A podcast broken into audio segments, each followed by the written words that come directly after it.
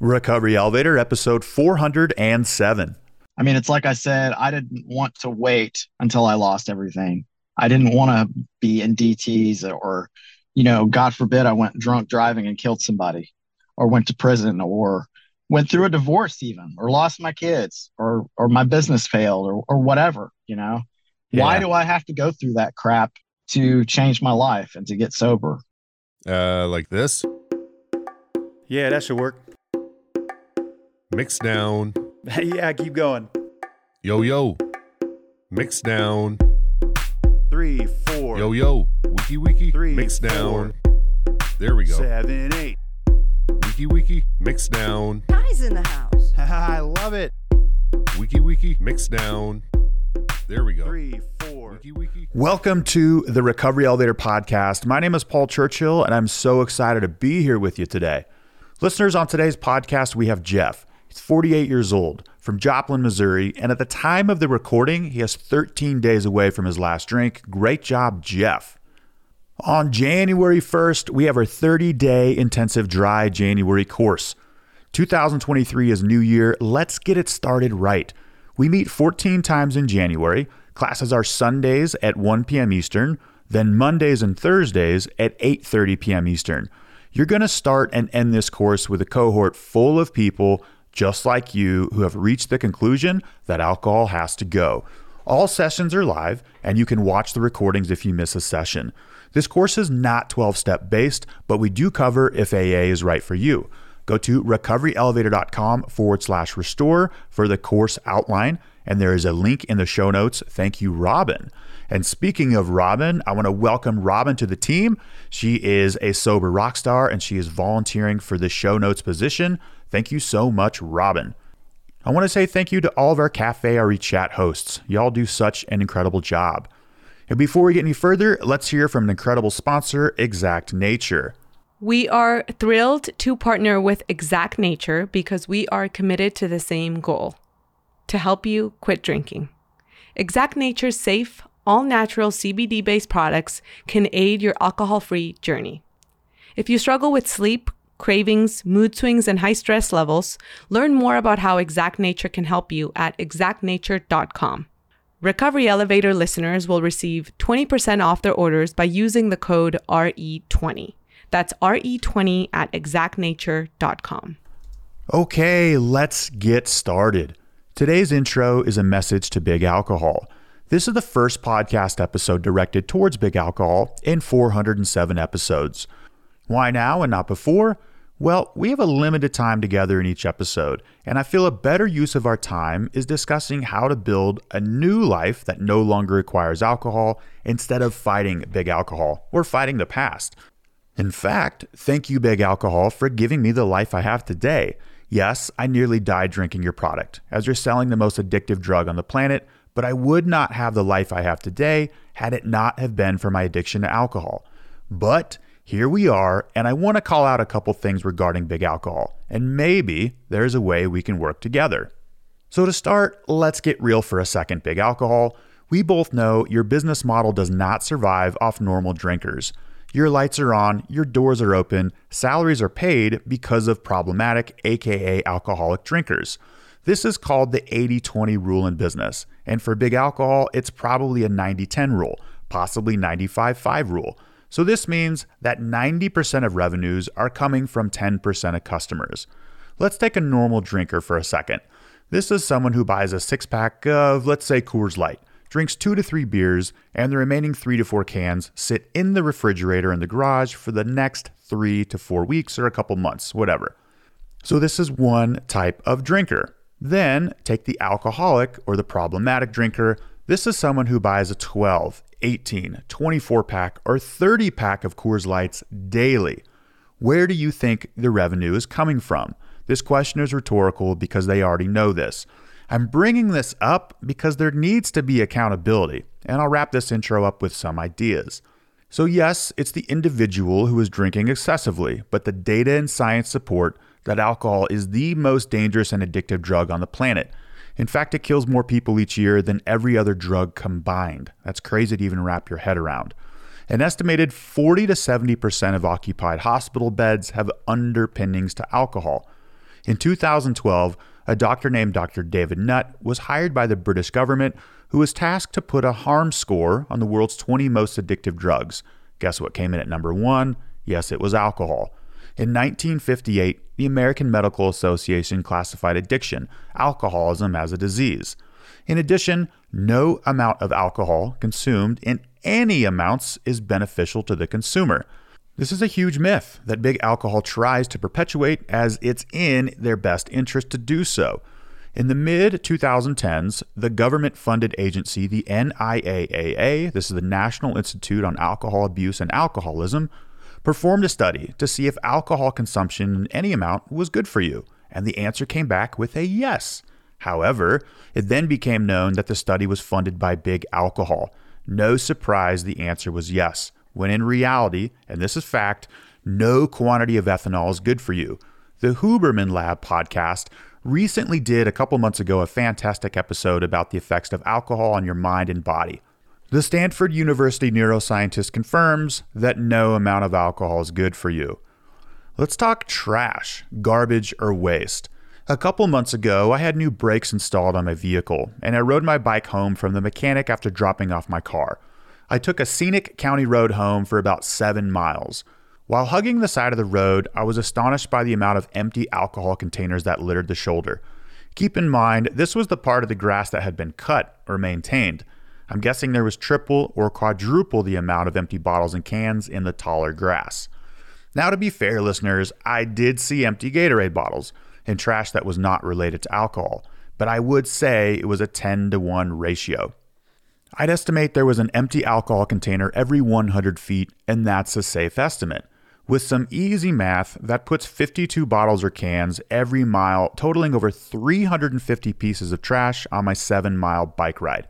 That figure is way higher if one were to walk through the taller grass. This past October, I did a retreat in Peru. One of our tasks was to pick up trash around a sacred temple about 20 miles outside of Cusco, which was the capital of the Inca Empire. We filled about four trash bags, and again, about a 10 to 1 ratio of alcohol containers to other trash. Big alcohol's footprint is all over the globe societal wreckage, physical disease, and especially in the form of excessive trash waste. Oh, yeah, on the bike ride home from the mechanic was also a broken fender in the grass.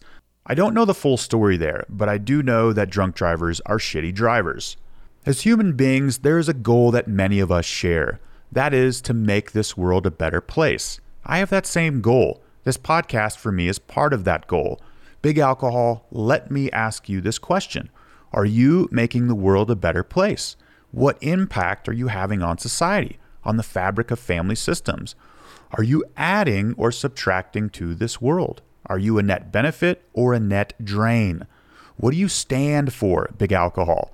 Are you okay with your customers throwing your product into nature, into my backyard, into your own backyard? Your name, your brand, your message is on these containers that end up in our streams, rivers, and oceans. As far as I'm concerned, you're still tied to the product, but you're not shouldering the burden after the monetary transaction has taken place. And this needs to change. Big Alcohol, I have been cleaning up my internal wreckage and chaos for the past decade. It's time you start doing the same. Now, Big Alcohol, let me make this clear. It is not my goal to fight Big Alcohol. Again, that's not the best use of my time or the time with the listener. And if you are a normal drinker, drink one for me. And again, my battle with alcohol, alcoholism, made me who I am today. It was the invitation for me to step into a more authentic life. Thank you, alcohol. However, I do want Big Alcohol to help clean up this mess. I'm calling for Big Alcohol to clean up their mess. A disproportionate amount of trash on this planet in nature is yours. It's the right thing to do to pick it up. Now, we have a yearly service project at Recovery Elevator, and we'd love your help. Maybe take one half of a percentage point of your marketing budget and help us out. So, Big Alcohol, if you do want to work with us, and we are open to it, the email address is info at recoveryelevator.com. And now a word from our sponsor, BetterHelp, before we hear from Jeff. Have you ever wished that there was a manual for life and sobriety? I don't know how long you've been listening to this show, but I even wrote an episode intro on this topic titled, There is No Manual. I remember going to treatment and seeking for the manual on how to fix myself. Tell me what steps to take. I'll take them, and voila, I'll be as good as new. Boy, was I wrong. Therapists are trained to help you figure out the cause of challenging emotions and learn productive coping skills. They basically assist in creating your own personalized manual, your tool belt. As the world's largest therapy service, BetterHelp has matched 3 million people with professionally licensed and vetted therapists available 100% online. Plus, it's affordable. Just fill out a brief questionnaire to match with a therapist. If things aren't clicking, you can easily switch to a new therapist anytime. It couldn't be simpler. No waiting rooms, no traffic, no endless searching for the right therapist. Learn more and save 10% off your first month at betterhelp.com slash elevator. That's betterhelp h e l p dot com slash elevator. Jeff, how are you? I'm doing well today, thanks. Yeah, Jeff, it's great to be here with you. I'm excited to learn more about your story. Jeff, let's get right into this. When was your last drink? 13 days ago, uh, September 22nd. All right. Okay. 13 days. Fantastic job. I'm excited to hear more about your story, how you logged your, those 13 days, what led you up to the decision to ditching the booze, whether it was 13 days ago, well before that. It's been a work in progress. We're going to learn all about that. Um, but Jeff, let's learn a little bit more about you first. Give listeners some background about yourself. Tell us where you're from, your age, what do you do for a living? Do you have a family? And, and what do you like to do for fun? I live in Joplin, Missouri currently. I've been here about 20 years. Um, I grew up in North Carolina and I have a wife and three kids. Moses is six, Esther is four, and Arlo is eight months old. Yeah. And I like to I like to play golf in my downtime. It really helps me relax and just enjoy nature. I like reading and writing and and, and I do play music as well. Okay. What kind of music do you play? What instruments? The first instrument I learned how to play was harmonica, and then I quickly learned it's not really conducive to writing songs. And I wanted to write more, so I started learning guitar. So I play both of those. Yeah. Okay. Do you write songs? I've written a lot of songs. I don't play as much anymore since I got a family and a business. But yeah, I've written a lot of songs. I did a lot. I've done poetry since I was in high school. So okay, and, and creative writing. Yeah, and and earlier you said you like to read. What kind of stuff do you like to read? Oh man, I read all kinds of stuff. I typically don't read fiction, although you know I do. I've read stuff like Lord of the Rings, and you know, but I tend to read philosophy, history, stuff like that. So I tend to read a lot of nonfiction. Yeah, I I'm with you on that. But every like tenth book or so, I need to throw in a Dan Brown or a Hunger yeah. Games to just to just zone out and go for it. Well, great, Jeff. As I said, I'm excited to be here with you. Uh, we are just two people who decided to quit drinking. Our stories are different, but there's a lot of similarities. And I'm excited to share your story, and you might learn a, bit, a little bit more about mine as well with with listeners. You ready to do this? Yeah, let's do it. Okay, my man. Jeff, when did you first recognize that alcohol was no longer serving you? Was it 13 days ago? I'm guessing it wasn't. Um, you know, when did you start drinking? Let's just uh, let's just get into it. Sometimes I don't know where the entry point is, but I'll let you start. First time I started drinking was in my house with my best friend. I think we were both 17 or 18. We got some vodka and made some, you know, vodka orange juice, screwdrivers, and you know, we had a great time just sitting around laughing and and uh, being silly, teenagers, you know. I didn't really get into drinking until I was 21. After that, I mean, there were parties in high school, you know, where you drink a little bit here and there. But it was really once I turned 21, it was like well, now I can do whatever I want legally. I can go into a bar, you know, and everybody, you know, my older brother drank, and a lot of the people I knew drank, and I I kind of grew up in a pool hall when I was 15, and so I was around alcohol a lot. So that's kind of where I started, you know, and then there were periods in my 20s where I was like, hey, you know, I had somebody else say, man, you're drinking a lot, or you know, I would just have events happen where it was less because of alcohol, you know, like I can't go to work or whatever. Um, and you know, I would quit for a while or, you know, or find some reason to cut back. And it wasn't like I always got drunk, but I, I did enjoy drinking, you know? Sure. Jeff, let me ask you a question. When a mm-hmm. friend in your 20s said, Hey, Jeff, I, I think you're drinking too much. Do you remember what your reaction was to that? How you responded? There was something inside of me that like immediately took offense to it, you know? And then there was another side of me that kind of was like, I wonder why he would think that. Like, what am I doing? Am I doing something wrong? You know, is he right? You know, so there was a little bit of self reflection there. But when you're that age, you're young and you don't have a lot of, I didn't have a lot of responsibilities and stuff. You know, it's easier to like sort of just fumble through life, you know, when you don't have that many responsibilities. Yeah, good point. You know? So Jeff, there, there, there's a major question out there: is do I have a drinking problem or not? And, and probably a lot of those people who are listening now may be asking that question. Uh, I never thought of this, but that might be a way to address that question: is when somebody tells you you have a drinking problem or they're worried about your drinking, your reaction. Right. I can imagine normal people hearing it in with, well, wow, thank you for your concern. Okay, I need to make a change. Ooh, yeah, I, I see it. But I think if you do have a drinking problem, and this is from my personal experience as well, there were a couple people, and I was so good at hiding it, but I remember when they said, "Hey, Paul, uh, I know you don't remember last night, or you probably don't, but uh, you know, like I think you got a problem." My response, even though I was very deep in alcoholism or whatnot, whatever you want to call it, um, the response is almost like you said, defensive, right? Like, oh, like, like I got offended. Whoa, what are you talking about? And I think that would be a good parameter, perhaps. I haven't explored this in much depth, but the responses when people confront you because um, mine was similar to yours, and I've heard a lot of those as well. Okay, Jeff, and one more thing before we continue. You said you know you quit a little bit. I think that was in your 20s. Was that a challenge? Did you quit because there was there was an issue? Um, was it easier to quit in your 20s? And how long did you quit for? I don't really remember. I mean, I've always sort of been more of a binge drinker, you know, where I'll drink for a few days, kind of more than I normally would, and then I just get back into normal life, you know, quote unquote. And you know, I I think when there's compelling enough reasons, you cut back. You know, you start a new job, um, you get into a relationship or whatever. You know, there's you don't want to let the monster out, right? right, sure. um, right off the bat, and in those kind of situations, and you find compelling reasons to to either cut back or stop. You know, and that was kind of my pattern for for many years. I mean, I'd say two decades. You know, I kind of there were those times where it was just like, okay, I probably need to stop drinking so much. You know. Gotcha it was almost like a self-regulating awareness. All right, I need to cut back. We're fine. Green light, red light. Did you ever have a moment there when you tried to cut back um, and and, and it, it wasn't possible? It became more challenging as in it progressed.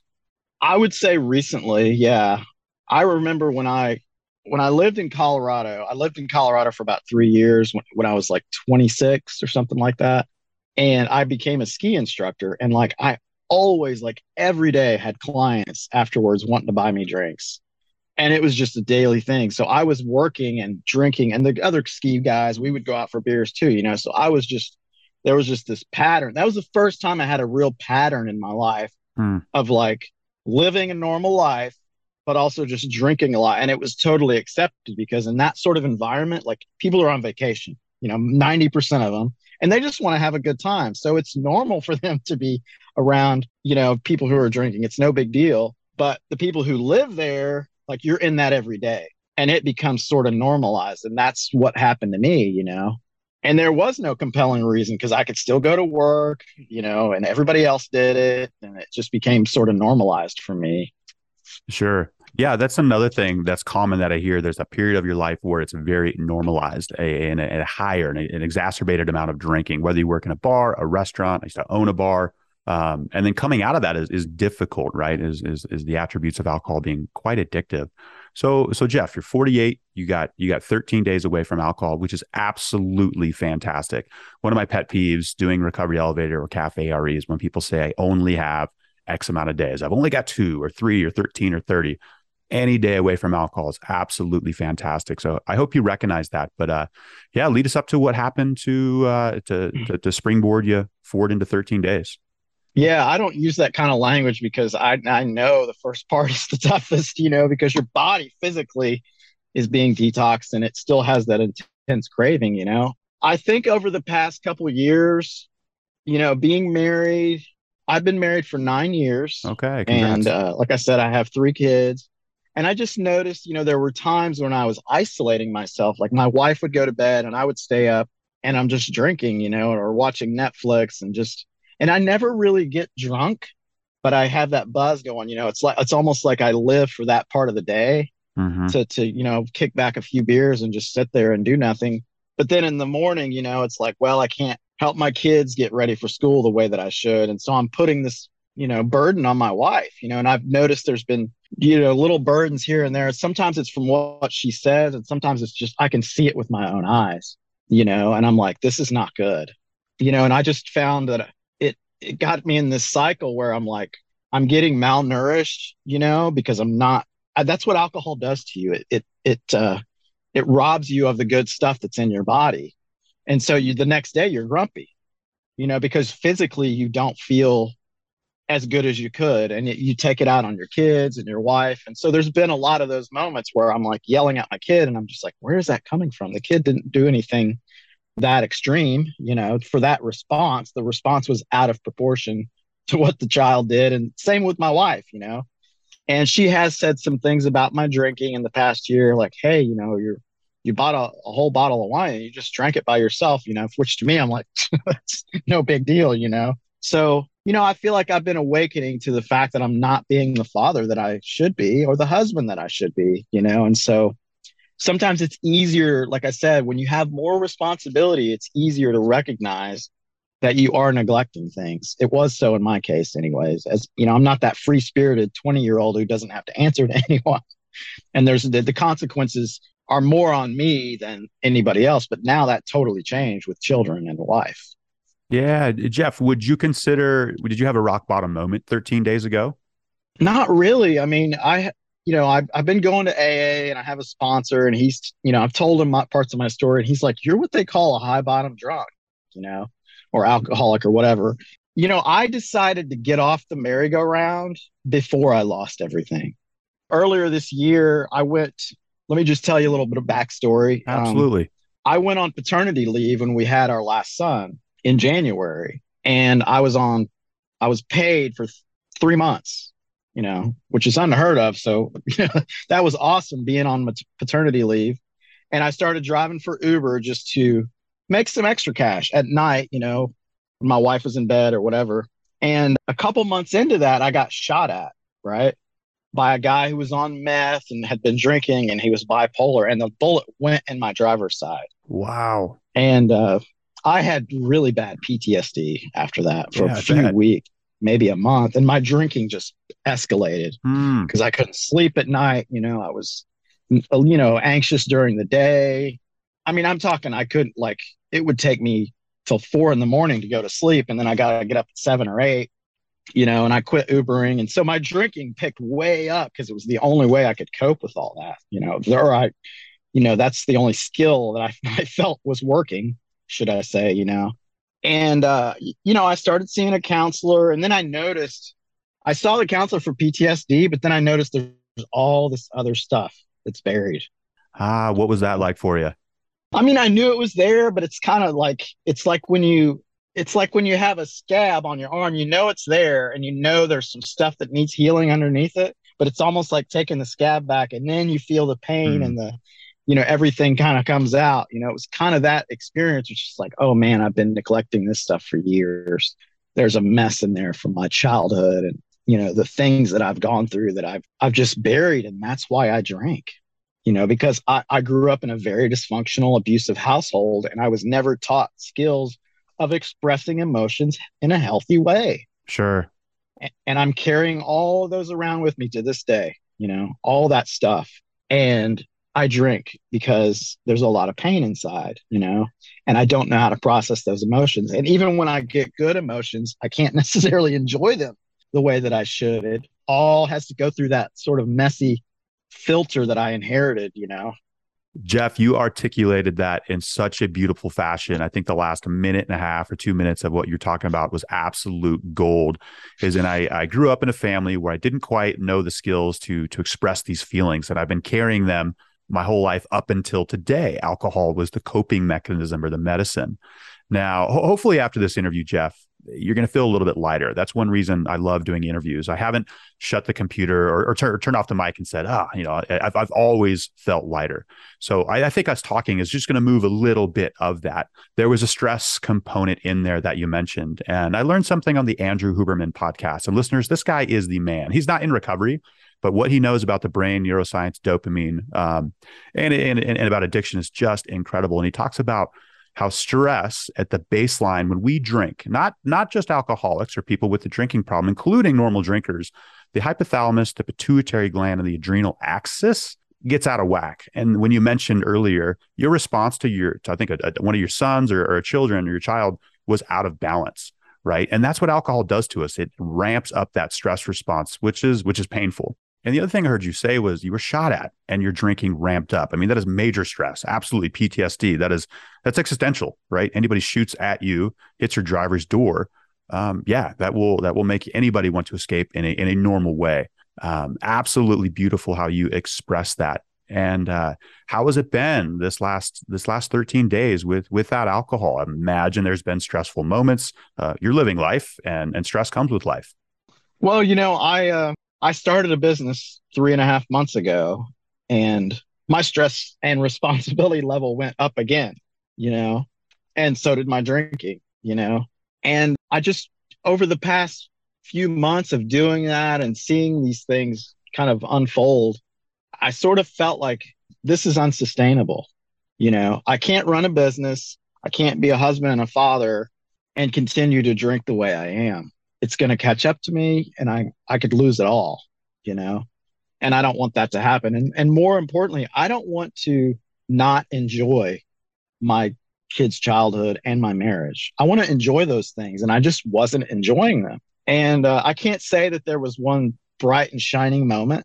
You know, uh, 13 days ago, I just found myself driving to an Alcoholics Anonymous meeting, just kind of out of the blue. Wow. Was that your first one? I had gone years and years ago, and I just kind of, I, I, at that point, I don't think I ever really believed deep down that I was an alcoholic, but I kind of went to check it out, you know what I mean, and see what it was about. And and I met a, a, lot of good people there, but there was a lot of miserable people there. you know, yeah, they weren't drinking, but they were freaking miserable and yeah. angry and all the rest of it. And I just didn't want to be around that. And I just don't think I was ready either, you mm-hmm. know. And that was when I was single still, you know. So, like I said before, things change when you have a family. You know, it puts things in a totally different perspective. So 13 days ago, I just went to my first AA meeting and I went again that night and I've been going every day since, you know, sometimes twice a day. Yeah.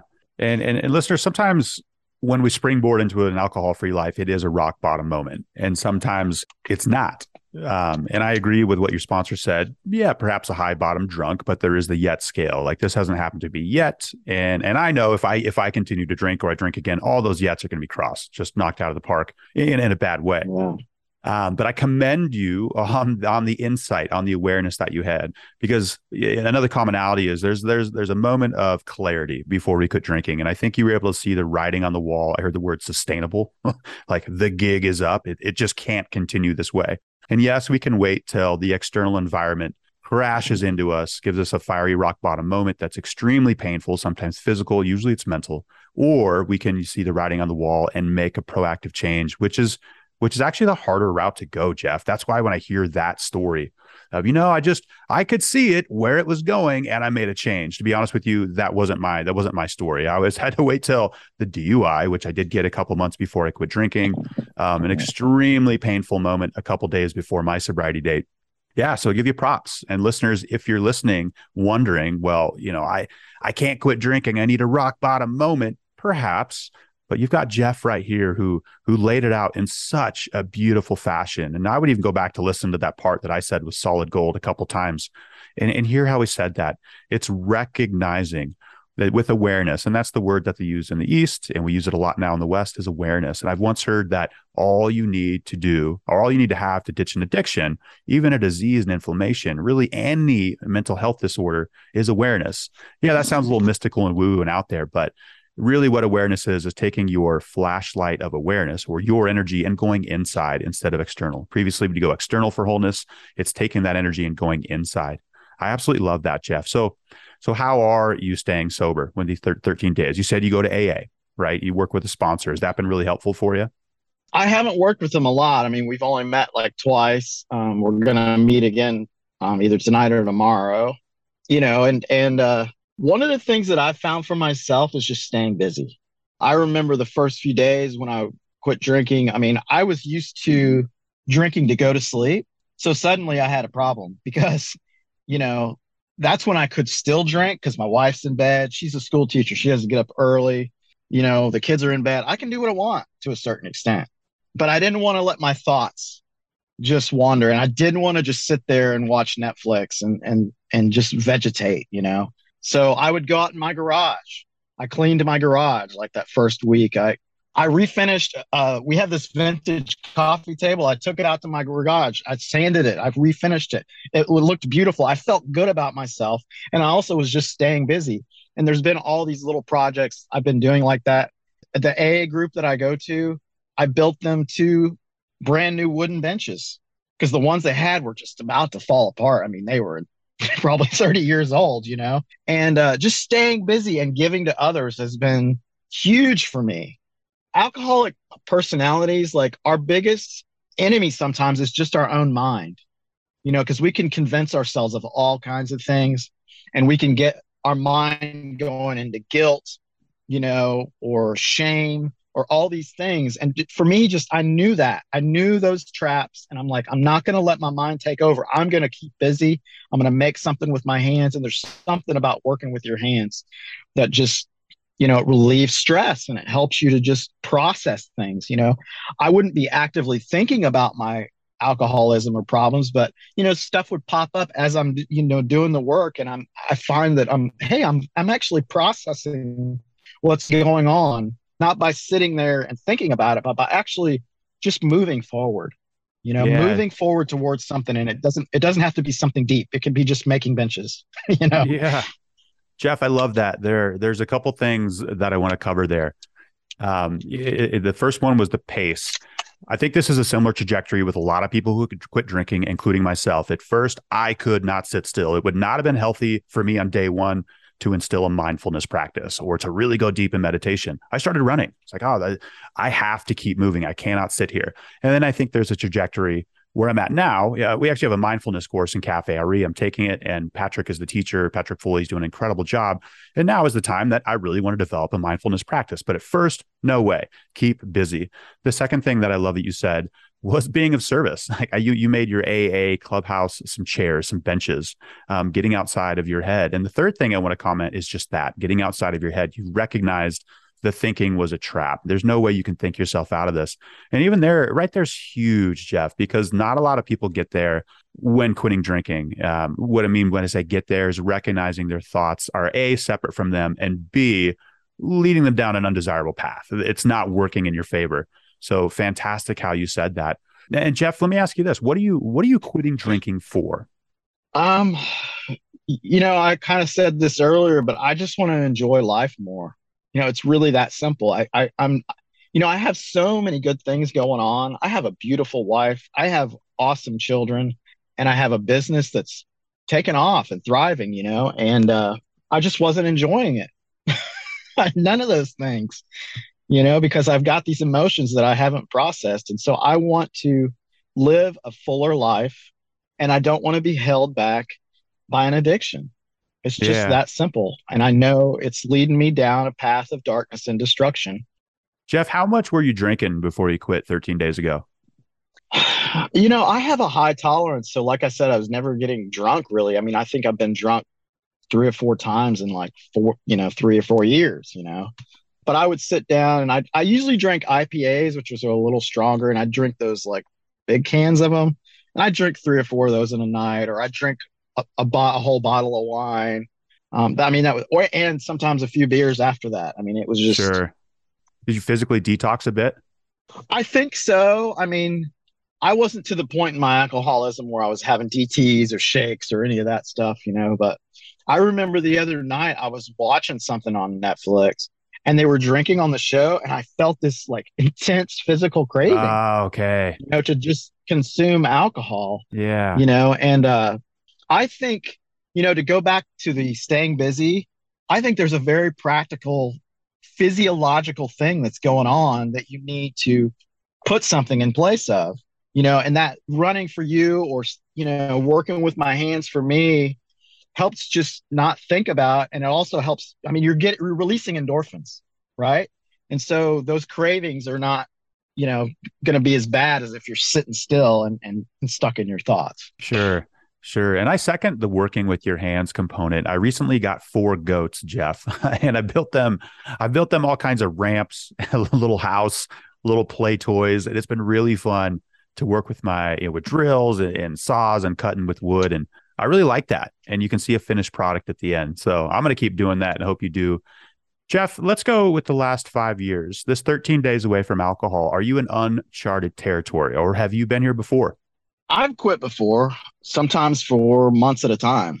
You know, I when I moved here from Colorado, I was staying with my dad, and he was he's a pastor, and so he doesn't believe, and he's from that branch of belief that doesn't think drinking in any capacity is good. You know, and so you know, I and I lived with him for a few years, and then there were times I went out when I felt like I could get away with it and did some drinking. You know, but I, I feel like I'm still at the point where I could quit for you know, who knows how long. I mean, but there have been times when I was like, okay, I'm not going to drink again until the weekend. And then the next day I was drinking, you know? So it's hard to say how much at this point I still can control it. I, I know that I can quit on my own, but for how long, I don't know, you know? Yeah. Um, because I think there's an emotional dependency there that's even stronger than the physical for me. Sure. You know, that's which is not true for everybody. Yeah. And Jeff, let me let me ask you this, and and the answer really doesn't matter. But would you consider yourself an alcoholic or somebody who has a drinking problem? That's an interesting distinction. I know that you know when I first met with my sponsor the other day, I expressed to him that I still had doubts, you know, and he's like, "Well, we don't have to continue with this, you know. You're you're a guy I'd like to know. We can hang out, whatever, you know." But he's like, "This program's only going to work for people who are convinced," you know. And uh, you know, that night I went on YouTube and I I was like, I typed in, you know, are, am I an alcoholic? You know, and I, I brought up this this drug specialist therapist specifically with alcoholics and drug addicts. And she's like, here's a checklist of 11 things. If you have six or more of them, you have a drinking problem or you are an alcoholic. And like all 11 of them were me on some level, you know? Yeah. And so, you know, there's resources out there that can sort of help you figure if you can't, because a lot of us can't figure it out on our own. And one of the things I know, I mean, I grew up with alcoholics and drug addicts. I know that we are masters of convincing ourselves of things that aren't true. You know, we're masters of it. And so no one's going to quit until they're really ready. And that takes, you know, really convincing themselves that, hey, I do have a problem. Hey, I am an alcoholic. And we can deceive ourselves about that for years. And, and, you know, we have what's called high functioning alcoholics, which is really a misnomer. They aren't functioning, they're making it through, but they're not really functioning like everyone else is. You know, if, being miserable and emotionally empty is not functioning. Yeah, I think that line functioning, high functioning alcoholic is only true to the external view, right? Yeah, on the outside, they're doing okay. Their job, their job isn't struggling, whatnot. They're holding it all together, but usually inside, it's absolutely chaos and it's not working on the inside. And inside, it's not functional. There's no harmony. Uh, yeah, there, there, there's no it's just not working. Um, Jeff, and let me ask you another question. And again, I don't think the the answer really matters that much to this because really, at the end of the day, it's just one day at a time. Uh, and and um, but is it is it different this time? Is this for good? Um, do you have a long term goal of sobriety in mind? I don't. I mean, I haven't really thought that far ahead. I mean, I'm just trying to make the most of today. You know, what's right in front of me. I know for right now, I don't want to drink anymore. I mean, who knows? I may convince myself in a month from now I'm not an alcoholic. And that may be true or maybe the worst conclusion ever. Sure. You know, um, I mean, it's like I said, I didn't want to wait until I lost everything. I didn't want to be in DTs or, you know, God forbid I went drunk driving and killed somebody or went to prison or went through a divorce even or lost my kids or or my business failed or or whatever, you know. Yeah. Why do I have to go through that crap to change my life and to get sober?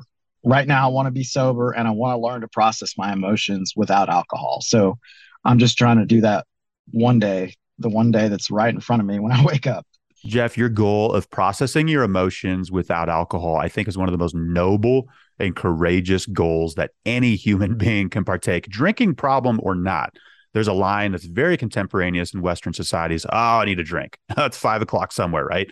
Things like that. Alcoholics aside, people all uh, people reach for external substances to process internal emotions, eternal discomfort. Um, and I think it's a badass move, drinking problem or not. And good luck with that. It's, um, as Buddha said, we all must make this river crossing of consciousness. And you can't do it with external substances or alcohol. Let's go with that. This podcast is about alcohol. You just, you just can't do it with that. Yeah, and, and the listeners, this might surprise you as well. Um, I have said, I remember when I quit for two and a half years in 2010, I remember told, telling a group of people, I'm never drinking for the rest of my life. And I remember a couple years after that, like, God damn it, that backfired. So I don't say that. Um, I'm not quitting for the rest of my life. I would like to. That's uh, fingers crossed right now. That's a goal. But really, it, it relieves the pressure, the stress uh, of that decision when it's it's one day at a time. Yes, I am looking forward to the future without alcohol, but like you said, Jeff, uh, it, it's really today. I don't want to think that far in the future.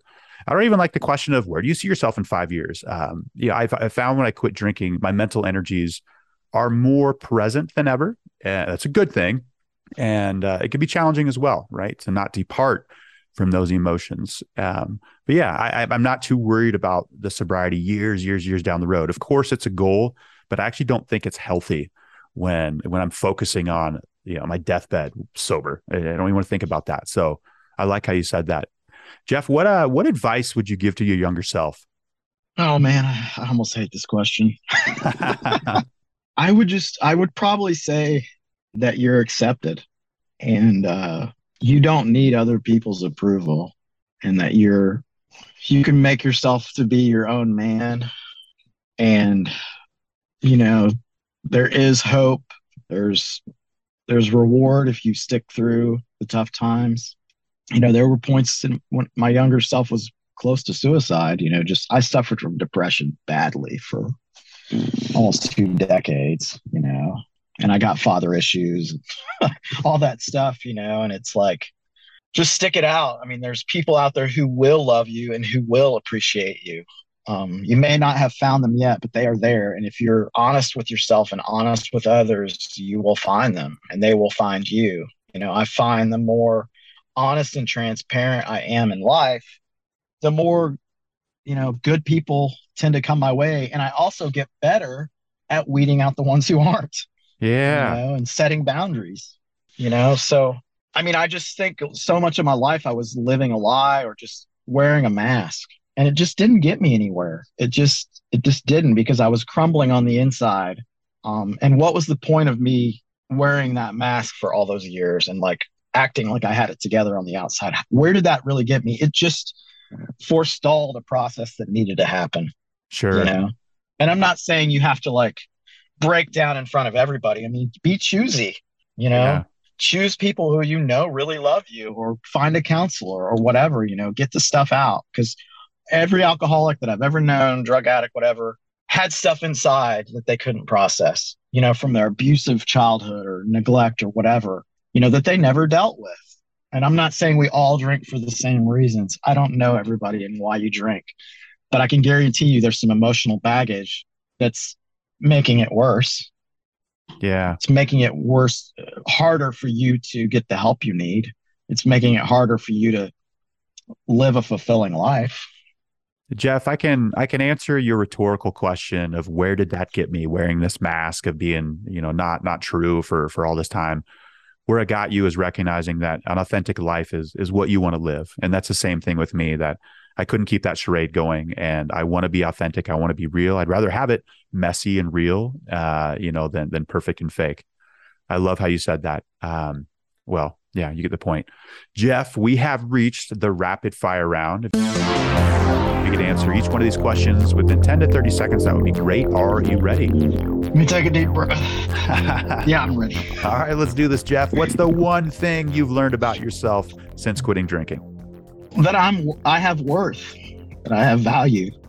Yeah, absolutely. What's your best sober moment? You know, I think I j- just making that those benches. I mean, as crazy as that sounds, because they weren't that significant, but you know what? I made some benches. I donated them, and hundreds of people are going to have a place to sit. that's not falling apart and that actually looks nice. And that made me feel really good. And, you know, I've gotten a lot of compliments on them. I a guy even wants to meet, hire me to build him a picnic table. so- Yeah, great. Jeff, uh, what's your favorite alcohol-free drink?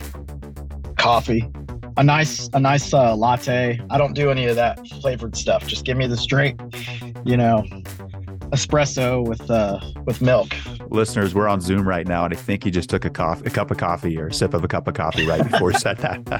Uh, Jeff, I got a light one for you here. What's the point of life? to have purpose i think i mean i think there's a lot of people going through life without really a, a true purpose you know and for me it's family and and uh, legacy now you know and just loving people who are around me you can't love everybody but you can love deeply the ones who are right around you and you can be authentic i want to live an authentic life and for so many years i feel like i didn't Yeah. What's your favorite 80s band? oh man probably probably you too Yeah, okay. Jeff, you had before they exploded and got got all big. Okay. If you had a pet armadillo, what would you name it? Ice cream. Love it. if you uh, pineapple on pizza, yes or no? No, definitely not. Okay. And what parting piece of guidance can you give to listeners?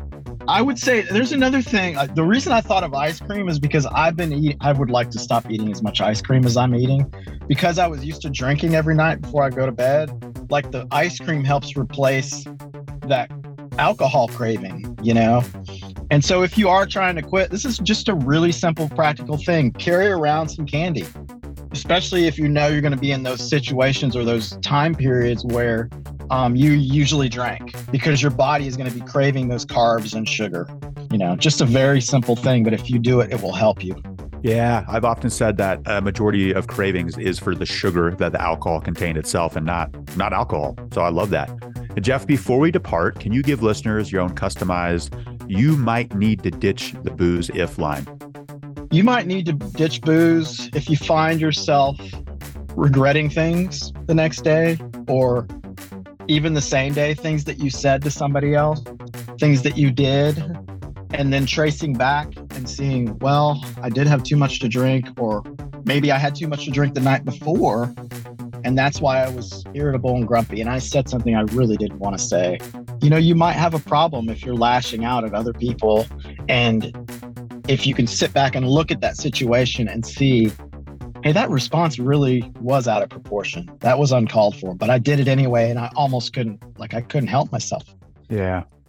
Yeah, Jeff, that was fantastic. I really enjoyed chatting with you this morning. Uh, thank you for your time uh, on the Recovery Elevator podcast. I appreciate it. I appreciate you doing this and having me on. And I, I hope you continue to have people tell their stories. I know it's helped me. All right. Thank you, Jeff. Listeners, again, I want to make it clear the point of this podcast is to help people quit drinking and to not fight big alcohol. And in fact, in episode, I think it was 390, I talk about the secret to change. And this is a quote from Socrates that says The secret of change is to focus all of your energy not on fighting the old, but on building the new, right? So I think a large part of departing from alcohol is a vibration thing. And if we were to fight big alcohol and, and just build up all this hate inside of our body, grab the pitchforks and picket and riot and, and all that stuff, it would be a waste of time. In fact, it was Mother Teresa who said she would never participate in uh, like a war on hunger walk or fighting terrorism because there's the equal amount of disproportionate energy on the other side. And you see this with protests and movements across the globe today that really not much change uh, has occurred, especially the war on drugs. It's been a 40 to 45 trillion dollar waste of money. And I think the biggest takeaway there with the war on drugs is we can't castigate or punish addiction out of people. That just doesn't work. There's a tagline that we occasionally end this episode with. It says, Recovery Elevator, this isn't a no to alcohol, but a yes to a better life. And that right there summarizes why we don't want to go after big alcohol. It's a waste of our time. In fact, I've seen some Instagram accounts that uh, that's part of their message is to go, hey, this is bullshit. Ah, how could you do this? And there have been times I have felt that way. But again, I want to focus my energy on building a better life. Yes, occasionally we want to call out some level 10 type bullshit, which I feel we've done today, but also I want to weave in there a solution. So Here's the internet. This is a new tool that we're using today in 2022 is when this episode comes out. If somebody from Big Alcohol is listening, eh, please don't take a defensive posture or feel attacked.